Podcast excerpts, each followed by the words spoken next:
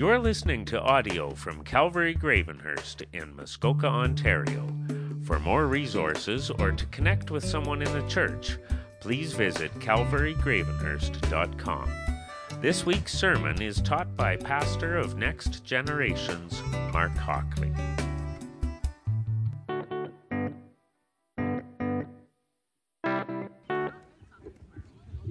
It's a beautiful sight seeing all those kids take off. That's not what I meant. Oh, it's going to be a rough crowd today. All right. Hike up my pants a little bit here. Well, good morning, everyone. It is a privilege to be with you, and I'm excited to uh, be able to worship with you all together and to, to dig into God's Word together. Today, we're going to be in 1 Samuel, um, and we're looking at 1 Samuel 12 24. So you can turn there if you would like. And um, our title for today is Faithful Where You Are. So um, I'm going to open in prayer and then we'll get started. God, thank you so much for today. Thank you for the beautiful weather. Thank you for each person that's here. Thank you for the opportunity to gather together all as one as a church. It just fills my heart. Um, to, to hear everyone uh, singing was just fantastic and fills my soul. And so I just say thank you. Thank you for today. I pray that you would be with us today. God, I pray that you would give me the words to say. And I pray that you would open each and every one of our hearts, God, including mine. Lord, I pray that you would help us to come to your word, um, not only for ourselves.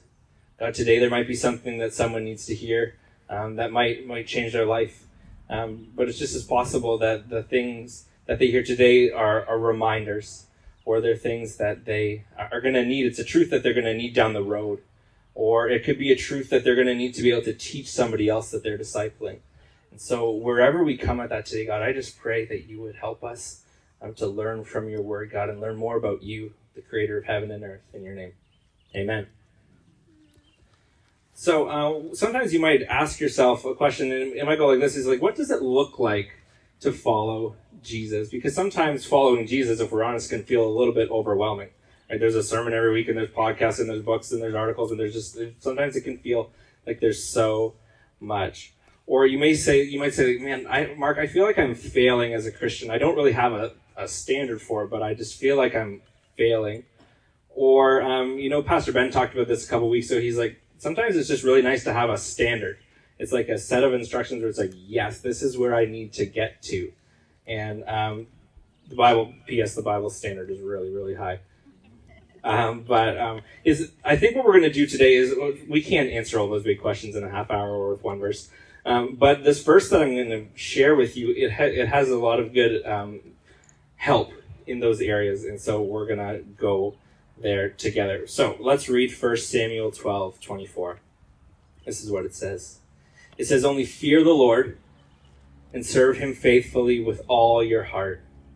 For consider what great things he has done for you and the backstory to this passage is very interesting. Uh, Samuel, if you're if you're in the passage, you can skim and read um, as I'm talking. But basically, Samuel is giving his farewell speech to Israel. Israel has requested a king, and Samuel basically is telling them, "Hey, look, bad idea. This isn't going to go good. But God has granted you a king, and so here you go." And so the only way that this is really going to go well is if the king follows God and if you guys follow God, otherwise this is going to end in disaster. And so this is where he gives them this advice to only fear the Lord and serve him faithfully with all your heart. For consider what great things he has done for you. And so we're going to take a look today at the second part of that verse. Um, I'm hoping, I think I'm on the schedule again sometime in August, and we might come back actually and look at the first part because the fear of the Lord is something that we hear a lot in the Bible, but I don't think we always understand what it means. And so we might look at that later, but we're going to look at the second part to serve him faithfully with all your heart, for consider what great things he has done for you. And so, what we're going to do today is I'm going to um, tell you, remind you of four um, people from the Bible, and we're going to look at their lives, and then we're going to tie it all back um, to this verse. And so, that's where we are going to go today. So, the first person that we're going to look at is Daniel. And if you remember Daniel, Daniel was taken as a teenager, and he was taken captive by the Babylonians out of Israel and he was taken to Babylon. And um, one of the things that was known about Daniel is when he got there, he's going to be trained up to be a wise guy. Um, and um, but they say here, look, here's this this meat that's been offered to idols. And he said, I can't do it. I'm not going to eat. It. And they're like, oh, you're gonna you're gonna shrivel up and look awful, and I'm going to get killed. And he's like, don't worry, give me 30 days. And of course, we see that he is healthier than the guys who are eating um, the meat given to idols. Another thing that we remember Daniel for is um, Nebuchadnezzar one night, he has a dream and it terrifies him. And so he calls all his wise guys in. For some reason, Daniel's not there. And uh, he calls them in and says, Hey, can you tell me what this dream is? And they're like, Sure, we'll tell you what the dream means. And they're like, No, like, tell me what it is and then tell me what it means. And they go, Uh, well, this is awkward. I don't really know. I don't really know what, what to do. And so he's quite mad, and he's the most powerful man on earth.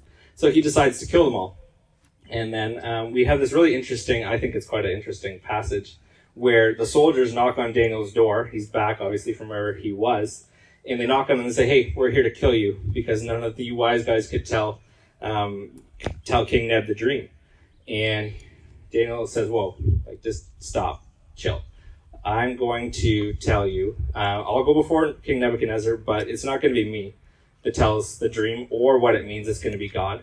And so he goes and he, um, both God is faithful to him and he is faithful to God. And he, God not only gives him the dream, but what it means. And it's a dream about the future. And then so Daniel serves under King Nebuchadnezzar. And then eventually the Medes and the Persians, they take over. And now Daniel serves under the Medes and the Persians as well. And then we come to Daniel 6, verse 10. I'm just going to read it here for you. This is what it says. Now, when Daniel learned that the, the, that the decree had been published, and the decree that had been published was that anybody that prayed to anybody other than the king would be thrown to the lion's den. And so we remember that about Daniel. And this decree was put in place because the other guys, wise guys in um, Persia were so jealous of Daniel because God was with Daniel. And so they put this in to trap Daniel so that he would get thrown into the lion's den. And so he, he, after he learns this decree is published, he went up to his home, to his upstairs room where the windows were open to Jerusalem. Three times a day he got down on his knees and he prayed, giving thanks to God just as he had done before. And then, of course, he's caught in this situation, and so they, they throw him to the lion's den, but God shuts the, the mouths of the lions, and um, Darius the king and says, Look, I know that there's no God. Uh, there's no God like this that can do something like that. And God was glorified in that situation. The next person we're going to look at is Martha. Um, you guys remember Martha. Martha's remember like her main thing that we remember her for that we always learn about in Sunday school is she's she's known for choosing a good thing over a great thing, right? She's known for choosing to serve Jesus rather than actually listen to Jesus. And so Mary, um, her sister Mary and her they have Jesus over one day, and um, Mary's just sitting listening to Jesus, and Martha's running around doing all the cleaning and doing all the work. And she says, "Hey, like Jesus, let tell Mary to help me. Like this is hard work." And Jesus says, "Actually, what Mary's doing is right, and um, what you're doing, um, you're missing. You're missing out." And so that's what what she's kind of known for. But I want to remind you of this passage in John 11, 21 through 27 it's a very interesting passage that we don't often think of when we think of Martha. And so the backstory to this passage is that uh, Mary Martha's um, brother Lazarus has died. And so Jesus was coming, but he doesn't get there in time. And Martha and Jesus have this interaction. It says, Lord, Martha said to Jesus, if you had been here, my brother would not have died. But I know that even now God will give you whatever you ask. Jesus said to her, Your brother will rise again. Martha answered, I know he will rise again in the resurrection at the last day. Jesus said to her, I am the resurrection and the life. The one who believes in me will live even though they die, and whoever lives by believing in me will never die. Do you believe this? Yes, Lord, she replied, I believe that you are the Messiah, the Son of God, who is to come into the world. And what an amazing statement for Martha to make. What she said right at the end there was something that not many people in the Bible got even even as you read the gospels you see the disciples bumbling around not really always understanding what's going on even though they're with jesus. And yet here we've got martha who at one point was too busy to listen to jesus and now she understands that he's the messiah the son of god who has come into the world. The third person i want to remind you of today is jeremiah. You can look at jeremiah chapter 1 if you want. Um, Jeremiah chapter 1, 4 through 8. This is what it says.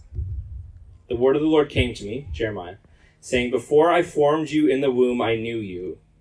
Before you were born, I set you apart. I appointed you as a prophet to the nations. Alas, sovereign Lord, I said, I do not know how to speak. I am too young. But the Lord said to me, Do not say, I am too young. You must go where I, where I send you, and what, say whatever I command you. Do not be afraid of them, for I am with you, and will rescue you, declares the Lord. And so, in this um, story with Jeremiah here, right, God comes to this young man Jeremiah, and he asks him, he says, "Look, I'm gonna, I want to you to say some things to the kings of Israel. I have a message for you." And um, Jeremiah says, "I'm too young. I can't do it." And God says, "Don't tell me you're too young. Right? I'm to send you, and I'm to protect you. So trust me." And so Jeremiah does. And Jeremiah is actually he's a faithful prophet to I think it's five different kings and he comes with the message. It's a, it's a very similar message, right? You recognize this refrain from the Old Testament, right? The, the people constantly wandered away. They wandered out of obedience. And so God would send these prophets to, to, to try to bring them back into obedience. And Jeremiah's message was if you guys don't um, obey, if you don't love the Lord, then there's going to be disaster that's going to be sent from the north. And so he brings this message to king after king and place after place. And but eventually Jeremiah actually lives to see um, the disaster take place when the Babylonians come and they invade Israel. The last person that I want to remind you of is um, someone that doesn't even have a, have a name. Her name is the young girl in the Bible from 2 Kings chapter 5, verses 2 through 3. And this is what it says. Now the band of raiders from Aram had gone out and taken captive a young girl from Israel, and she served Naaman's wife. She said to her mistress, If only my master would see the prophet who is in Samaria, he would cure him of his leprosy. And so we see in this story that this, this band of raiders had gone out from Aram, right, a, an enemy of Israel. Aram is Syria. And they had gone out and they had taken captive this young girl um, from Israel. Now she's serving Naaman's wife. And Naaman is the commander of the army of Aram. And um, Naaman had this problem. He had leprosy, and we know leprosy is a it's a very difficult um, disease, especially back then. And so um, it was not a nice disease. And so this young girl goes to her mistress and says, "Hey, look, Naaman should go to see the prophet Elisha, and he would be cured of his leprosy." So what does Naaman do? Um, he goes and goes to the king of Israel. He doesn't go to the prophet. He shows up to the king because that's where important stuff happens right? And the king, it's he has this hilarious response, and he says, like, "What are you doing? Like, is this a trick? Are you trying to like make make it look like I don't know what I'm doing, and then you're going to attack me because you said I didn't cure you of leprosy? I can't cure you of leprosy. I'm not God. Why why did you come here?" And so eventually they send him. They get him to they get him to Elisha, and Elisha's great because he doesn't even go out himself. He sends a messenger to go out and talk to Naaman, and now Naaman's just rattled. And he, says, You got to go wash in the Jordan seven times. He says, Dude, that river's gross. We got way nicer. We got way nicer rivers back back in my home country. And eventually his servants, they, they convince him, they say, Hey, just, just wash. Just do what he says and wash in the Jordan River. And so he did. He washes in the Jordan River and he is cured of his leprosy. And so for each of these people, um, they were they were faithful to God in a different way. Let's look at some some different ways. Um, let's first look at their age. Do you know how old Daniel was when he was thrown to the lions? He was in his low 80s. Most people, when they think of Daniel, they think of the children's storybooks where um, Daniel's like this middle aged dude, like petting lions and eating pizza and that sort of stuff. Um, but the reality is that Daniel was a senior right? Daniel was in his low 80s. We, we can figure this out because we actually have a lot of textual evidence. I'm not going to go through it all with you, but here's the basic. We know that Daniel was a young man when he came out um, of Israel. He was probably about 15. So just say he's 15.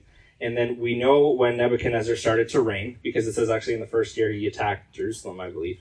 And then, um, so we know how long he reigned, and then we know the short span that Belshazzar reigned, and then we know the span that the Medes and the Persians reigned. And I think it was about 66 years. And so if you bring that 66 years and say he's 15, then all of a sudden you're you're in your low 80s there, and so that's how we know that that's where Daniel was. So Daniel was faithful to God um, in his 80s. Martha, um, we don't. I don't think we know. I, I searched. If you know, tell me. Um, I, we couldn't find her exact age, but she seems to be this um, sort of middle-aged woman. She's living with her sister. She doesn't seem to be really young, but not um, not in her uh, later years, and so she's this this middle-aged woman. And Jeremiah, we know from the text, he says, "I'm young." Most scholars believe that Jeremiah was about 16 or 17 years old. Um, some of you might be around that age today. And the last, um, and some of you might have a few more years on that. Um, the last girl today, um, again, we don't know much about her, but it says the young girl. And so that means she was really little, right? Because when the Bible says she's little, to us that means she's really little, right? Because in the Bible in ancient Israel, people are, the girls are getting married at like 12, 14 years old, right? Like now they're a grown woman. So if that's grown woman and this is a little girl, we know she was quite young. So think like six, eight, ten. I don't know the exact age, but she was little. So what were their circumstances? Where were they at? David, um, David, Daniel lived almost his entire life in captivity, away from the land that God had promised to his people. And he suffered the consequences of something that most likely he had nothing to do with, right? We know that Daniel was a very faithful man. And the reason that he was in captivity um, was not because of his unfaithfulness, but the unfaithfulness of the people around him. It's a very difficult circumstance to suffer for somebody else's sin. Um, how about Martha? Martha, she was a she sort of seems like this this everyday person living in Israel. Maybe that's where you can identify. You just feel like an everyday person um, living here in Muskoka. Jeremiah was a teenager, right, who had a special call on his life. He was chosen by God to stand up to kings and priests and nations. And the young girl, um, she was most likely poor when she started out, right? And now, most likely, um, she was an orphan and living as a slave, as a little, little girl. And so, how did they live for God where they were placed? Let's talk about this. Daniel lived his life faithful to God, even when most of the Israelites believed that God had abandoned them. Right? You remember they were in captivity for a long time, and so most people they weren't even following God to begin with. So, do you think they were going to follow God in captivity? No, right? And so they believed that God had abandoned them and given up on them and that God was gone. Um, but Daniel knew and stayed faithful and true to God. And one of the things that I find amazing about Daniel, he's a very interesting char- character. I think he's one of the best examples of faithfulness because when you look at Daniel, so these the wise guys from uh, Medo Persia, they were trying to um, figure out they, they need to get some dirt on him, right? Because they wanted to get him out the only dirt that they could find on this 80 year old man from his whole entire life was that the man prayed too much. Like, that's amazing, right? I want my life to be like that one day, that if people try to go find dirt on me, they got nothing. The only thing they got is that I pray too much. It's an amazing, amazing thing. Daniel was so, so faithful to God.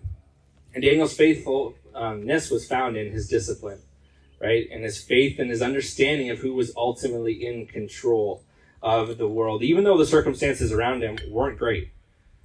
And he was he was in this spot not even because of his own doing, and yet he stayed faithful to God. Martha was called out by Jesus, right? She got called out pretty good, right? Because she said, "Hey, Mary, you got to do some work," and Jesus said, "No, you're actually you're actually the one in the wrong." right? And but what's interesting about Martha that we don't often talk about, because normally in Sunday school we teach to don't be like Martha, right? But I think there's actually something very interesting that we can learn from Martha, and that's that Martha's faithfulness was found in her decision to allow Jesus to change her, right? Because she goes from someone who's being too busy for Jesus to being one of the few people who saw Jesus for who he truly was. Right? Remember at the end where she says, like, I know that you're the Son of God. I know that you're the Messiah, the one that was sent.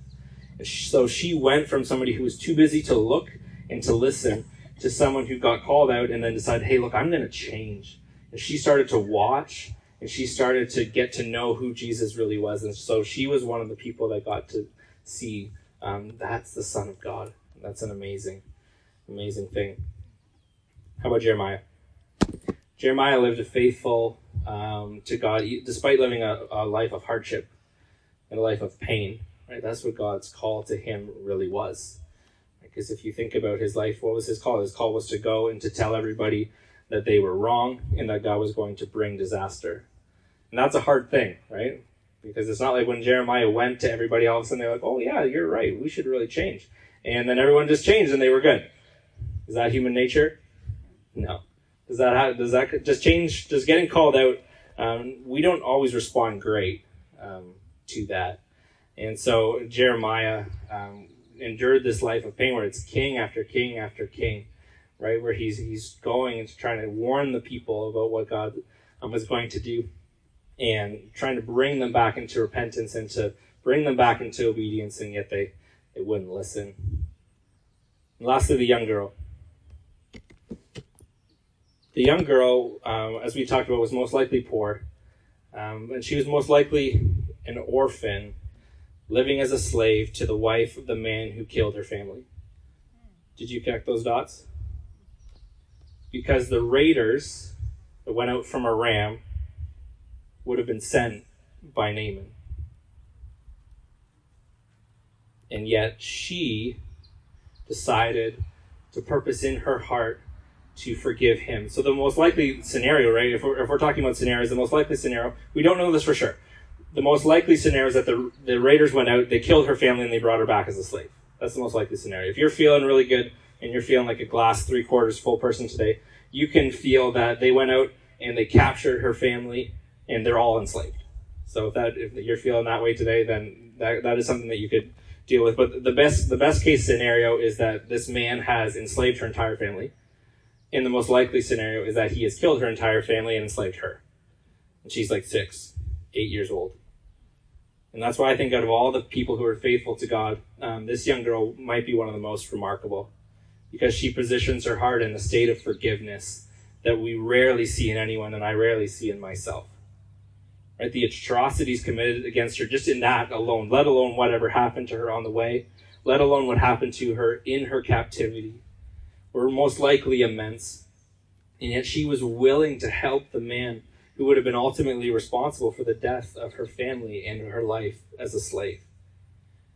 People, that doesn't just happen, right? She chose forgiveness and she positioned her heart in a state of forgiveness to be faithful to God so that when the opportunity arose to be faithful to God and to bring glory to Him, she chose it above her pain from someone who I almost guarantee you did not ask her for that forgiveness.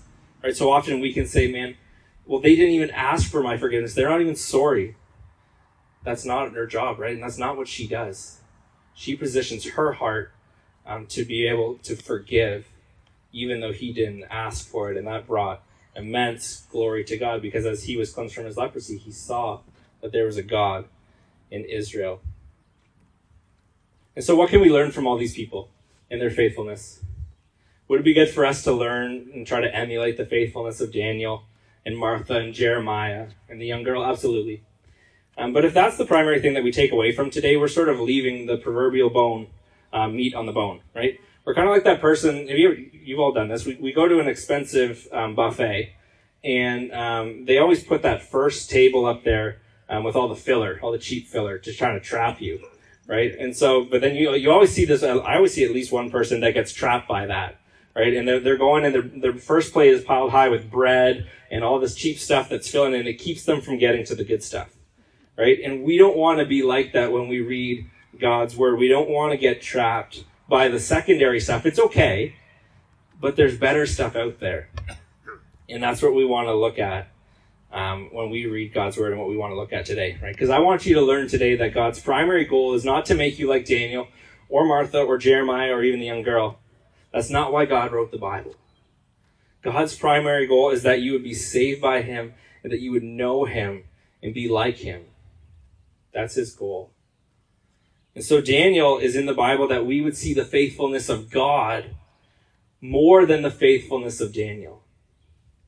The book of Daniel is in the Bible so that we would see the sovereignty of God of the most powerful, over the most powerful nations on earth. The book of Daniel is in the Bible so that we would see the faithfulness of God to his people, even as he disciplines them for being unfaithful to himself. The book of Daniel describes for us a God who is awesome in power and in absolute control of everything. And that should instill a tremendous, tremendous confidence in us. Martha's in the Bible not primarily so that we can say, oh, don't be like Martha, or you really should be like Martha. Martha's in the Bible simply as someone whose life was changed by her encounter with the living God. Right? We see Jesus demonstrate his kindness and his patience with Martha. We see him demonstrate his compassion and love when he raised her brother from the dead. We primarily learn about Jesus through his interactions with Martha. And so our goal is not to just learn about Martha, that's the secondary thing. The primary thing is what can we learn about God? And Jeremiah is in the Bible not primarily so that we can be like Jeremiah. Right? Jeremiah is in the Bible to demonstrate the holiness of God and the trustworthiness of his word. The book of Jeremiah teaches us that there's a God who loves us so much that he will not leave us in our sin or rebellion, but he comes after us, even if it means discipline, even if it means hardship for his own people, the people that he loves. The book of Jeremiah demonstrates a God who showed his unmatched patience over and over and over again. You think God would have given up after like one or two kings. I, I, it was five kings that Jeremiah would bring this message over and over and over again, and yet God showed his immense, immense patience, not wanting to bring disaster on his people. He just wanted them to repent. What an amazing thing that we can see and learn about God. And finally, the young girl is in the Bible, isn't in the Bible primarily so that we can learn about her, right? No matter how moving or powerful her story is, right? Rather, she's in the Bible to demonstrate small part that we can play and the privilege of having watching God move in miraculous ways for ordinary people who are faithful to Him despite our circumstances, despite our pain, right, despite our hurt. God used her faithfulness to bring glory to His name, all because she was willing to forgive someone who didn't deserve forgiveness, let alone kindness. Naaman didn't deserve her love. But even more than that, he didn't deserve the love and the compassion of God. And yet God showed it to him anyways. So you can see there's there's things that we can learn from these people, but the greater truth that we can learn is about who God is. And I want you to think back to our verse, right? Serve him faithfully with all your heart, for remember what great things he has done for you remembering the things that he has done for us shows us who he is. Because what God does is a demonstration of who he is. And so when we remember the things he's done for us and we know about who he is, that is what in turn allows us to serve him faithfully. So here's kind of what it comes down to. We need to know God, and that's the thing that's going to cause us to live for God. Okay? And I want to give you a couple examples of this because there's a couple of realities I just want to show you about knowing God through His Word. So let's look at the first one. He says, Look at this. You need to read the Bible to know God first and follow Him second. Right? So often we struggle to follow God because we miss the first point. Right? A lot of us can say, like, yeah, like I'm struggling to follow God right now. But here's why. Knowing who God is is the confidence and the assurance and the motivation it takes to follow God. I'll give you an example from our text. Daniel didn't get thrown into the lion's den at 80 years old because his parents told him praying was just a good thing for him, or his pastor told him praying was a good thing for him, or the Bible told him that praying was a good thing for him, right? When you just get told by somebody else, hey, look, this is good for you, even though it's true, that's not going to be enough when things are hard. And if we're honest, even when things get busy, which aren't even hard, just busy, so that when the rubber hits the road, we don't even do the things that we know are good for us. And so Daniel, at 80, didn't get thrown into the lion's den because somebody else told him that it was good for him to, to pray to God. And it was just like this thing. He's like, yeah, I guess I just do this. He, he knew the decree that happened and he went and he prayed to God anyways because he knew God. That's why it was worth the risk to him because then he knew the God that he was praying to and he wasn't willing to give it up. And he knew that he had a God that he was praying to that it was in control of everything. And he had experienced God in his life over and over and over again because he was faithful to him, because he knew him. And that's why he had the confidence to go and to pray, to know he would get caught and to get thrown to those lions. Because either it was going to happen two ways. Either it was going to be, hey God, we were just we were just talking, right? As he got killed by lions. Or the second option was that God was glorified as he saved him. So either option was awesome to him because he knew God. And here's the second thing knowing God takes work, but it's worth it. And God wants you to get to know him on your own and with others.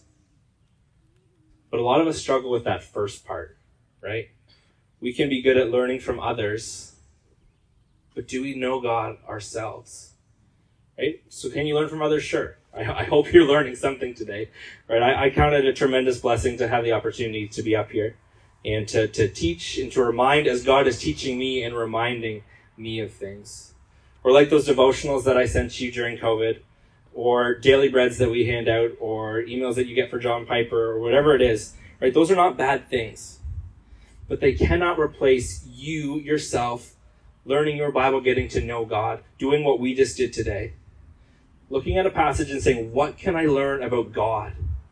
And then, second, what can I learn about how to follow Him? Right? So, the biggest thing standing in your way from knowing God um, isn't your intelligence, because there are people here that are willing to help with things that are hard. But you can know so much of God all on your own. You don't need me. You don't need your small group leader. You don't need Pastor Ben. God's calling you to do it.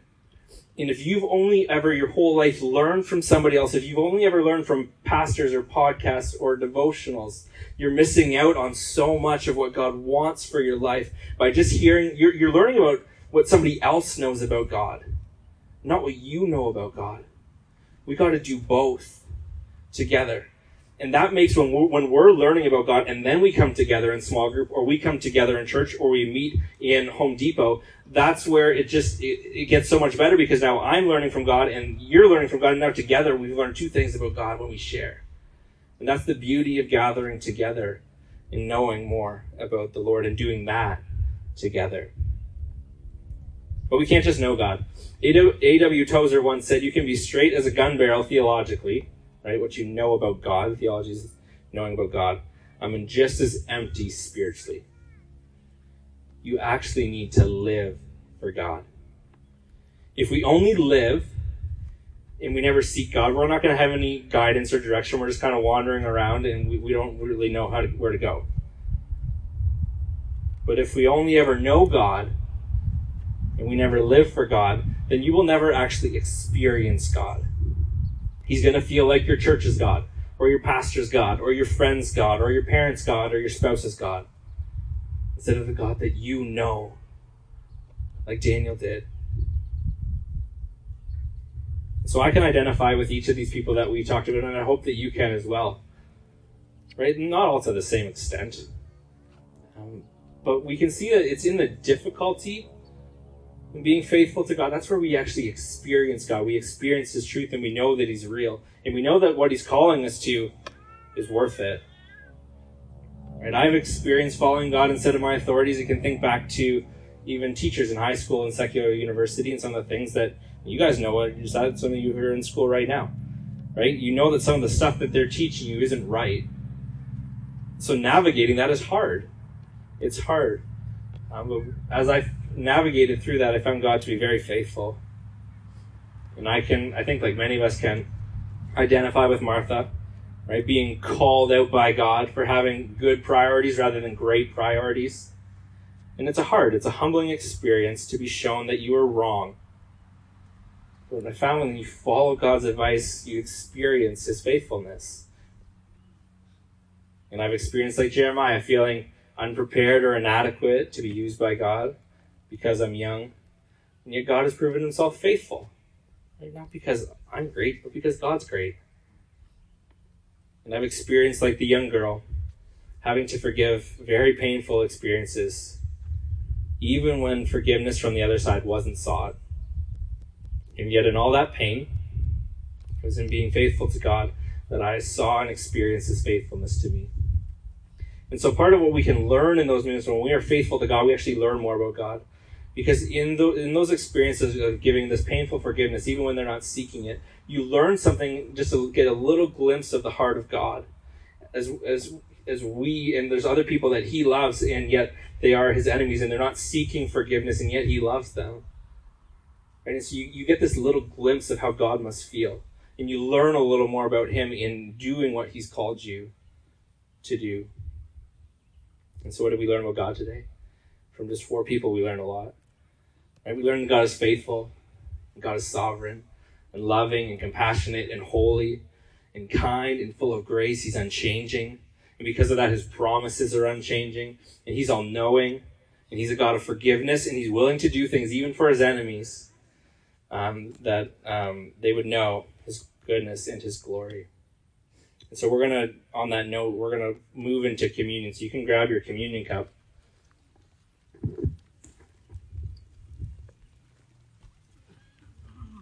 Because I think that fits perfect as we move into it here. That he's a God of forgiveness and willing to do things even for his emery, for his enemies, that they would know his glory and his goodness.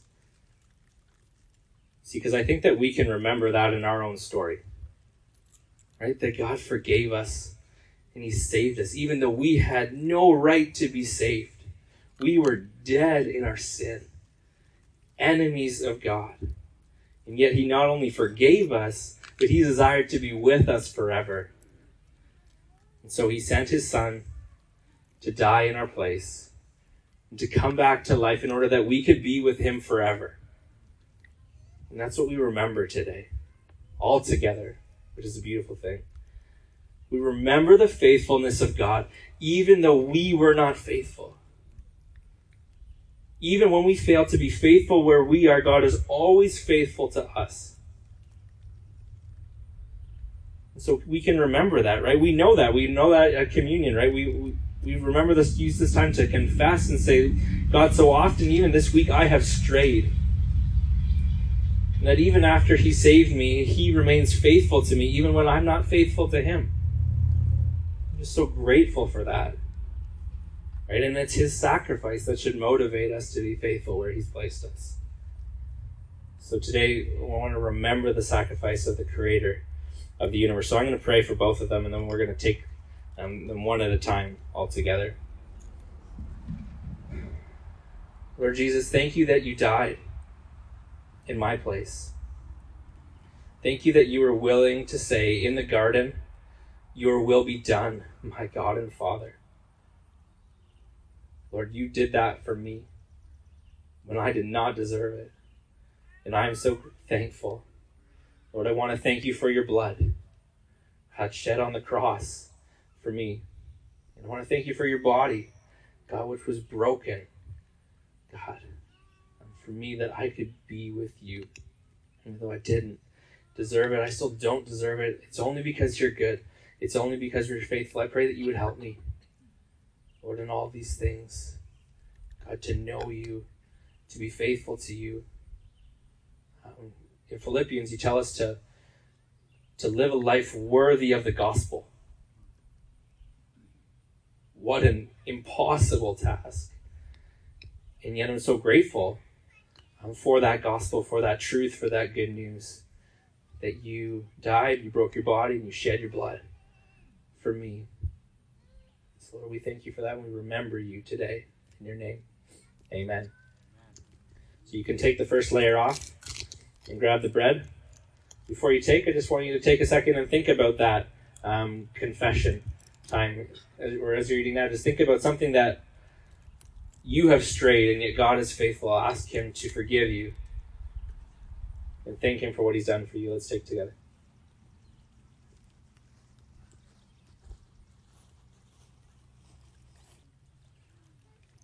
Can peel off that second layer. We remember the blood of the creator of the universe who done nothing wrong. He's perfect and holy in every way the complete opposite of me. And yet, he took my place, the punishment, and the death that I deserved, so that I could have life. because He is life. So let's remember, let's remember Him together.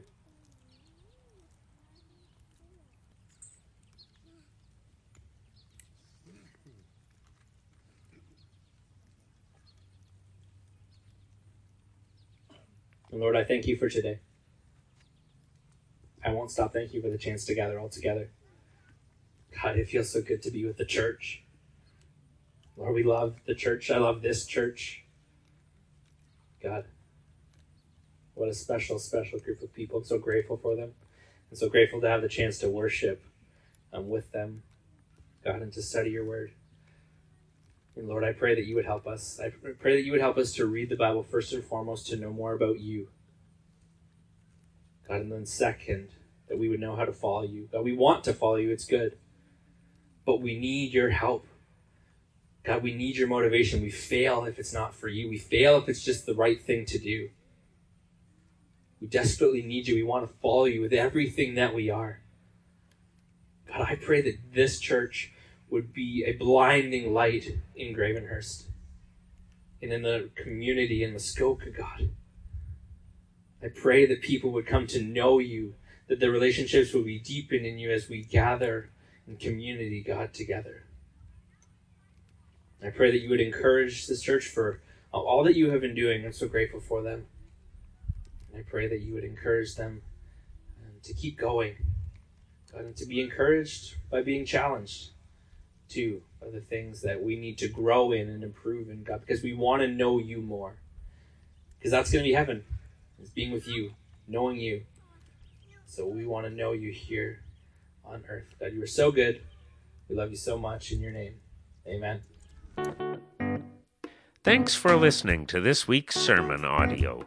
For more resources or to connect with us, visit calvarygravenhurst.com.